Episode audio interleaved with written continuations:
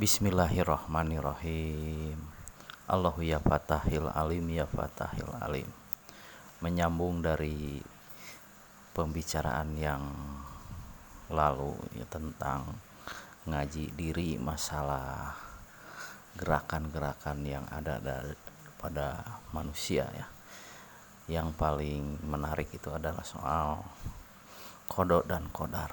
Kodok dan kodar disebut juga dengan takdir takdir adalah ketentuan dari Allah yang pasti dijalani oleh manusia. Seseorang yang ditakdirkan susah atau seseorang yang ditakdirkan dalam kelapangan dan manusia harus berusaha uh, dengan ikhtiarnya. Ikhtiar itu adalah mencoba keluar dari takdir kesusahan. Sekali lagi, ikhtiar adalah mencoba keluar dari takdir kesusahan. Ikhtiar itu diperlukan petunjuk, diperlukan dalil, diperlukan tindakan dan segala petunjuknya itu tentu saja datang dari kitab suci Al-Qur'an. Syekh Abdul Qadir Jailani pernah uh, berkata bahwa manusia itu tidak perlu meminta lebih atau meminta kurang dalam doanya kepada Allah.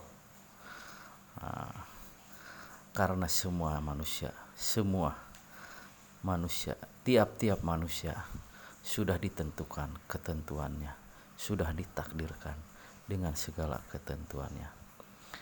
Oleh karena itu setiap orang untuk merubah takdirnya diperlukan ikhtiar diperlukannya usaha. Pernah seseorang menemui saya? Seseorang itu berkata saya ini orang susah. Saya ini orang tidak punya. Saya ini orang miskin. Saya ditakdirkan miskin sejak kecil hingga saat ini saat dewasa dan tua. Apa yang harus saya lakukan? Orang itu terus saja bicara dan seakan-akan uh, menganggap bahwa Allah itu tidak adil. Lalu saya jelaskan. Anda itu harus berusaha, Anda itu harus berikhtiar. Karena apa? Takdir itu ketentuan Allah yang tidak bisa dirubah. Tetapi kalau Anda mendekatkan diri kepada Allah dan terus mendekatkan diri kepada Allah dan usul kepada Allah dan memohon kepada Allah untuk diringankan bebanmu, untuk dilapangkan rezekimu. Dan Allah itu adalah Maha Pengampun, Maha Pengasih lagi Maha Penyayang. Dan pasti janji Allah itu yang disebut dengan sodikil wa'di akan mengabulkan hambanya yang dekat dengan Allah akan mengabulkan hambanya yang meminta ampunan maka oleh karena itu bagi Anda untuk tidak pernah berhenti meminta ampunan kepada Allah, untuk tidak pernah berhenti memohon dan mendekatkan diri kepada Allah. Takdir tidak bisa dirubah, tetapi jika kita mendekatkan diri kepada Allah sedekat-dekatnya dan memohon ampunan, Allah itu akan membukakan pintu kemudahan. Di lain hari orang itu ber, bertanya kepada saya, apa sebabnya uh, kesusahan ini terjadi? Maka saya jawab, Allah itu maha mempunyai alasan yang kuat yang disebut dengan burhani sultan kekuatan dari segala alasan. Alasan Allah itu lebih kuat dan manusia tidak bisa menduga-duga alasan apa. Mengapa?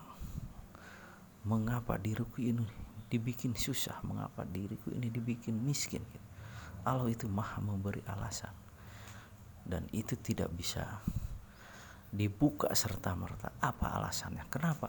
Karena Allah juga adalah mempunyai sifat sataril uyub yaitu menutupi aib.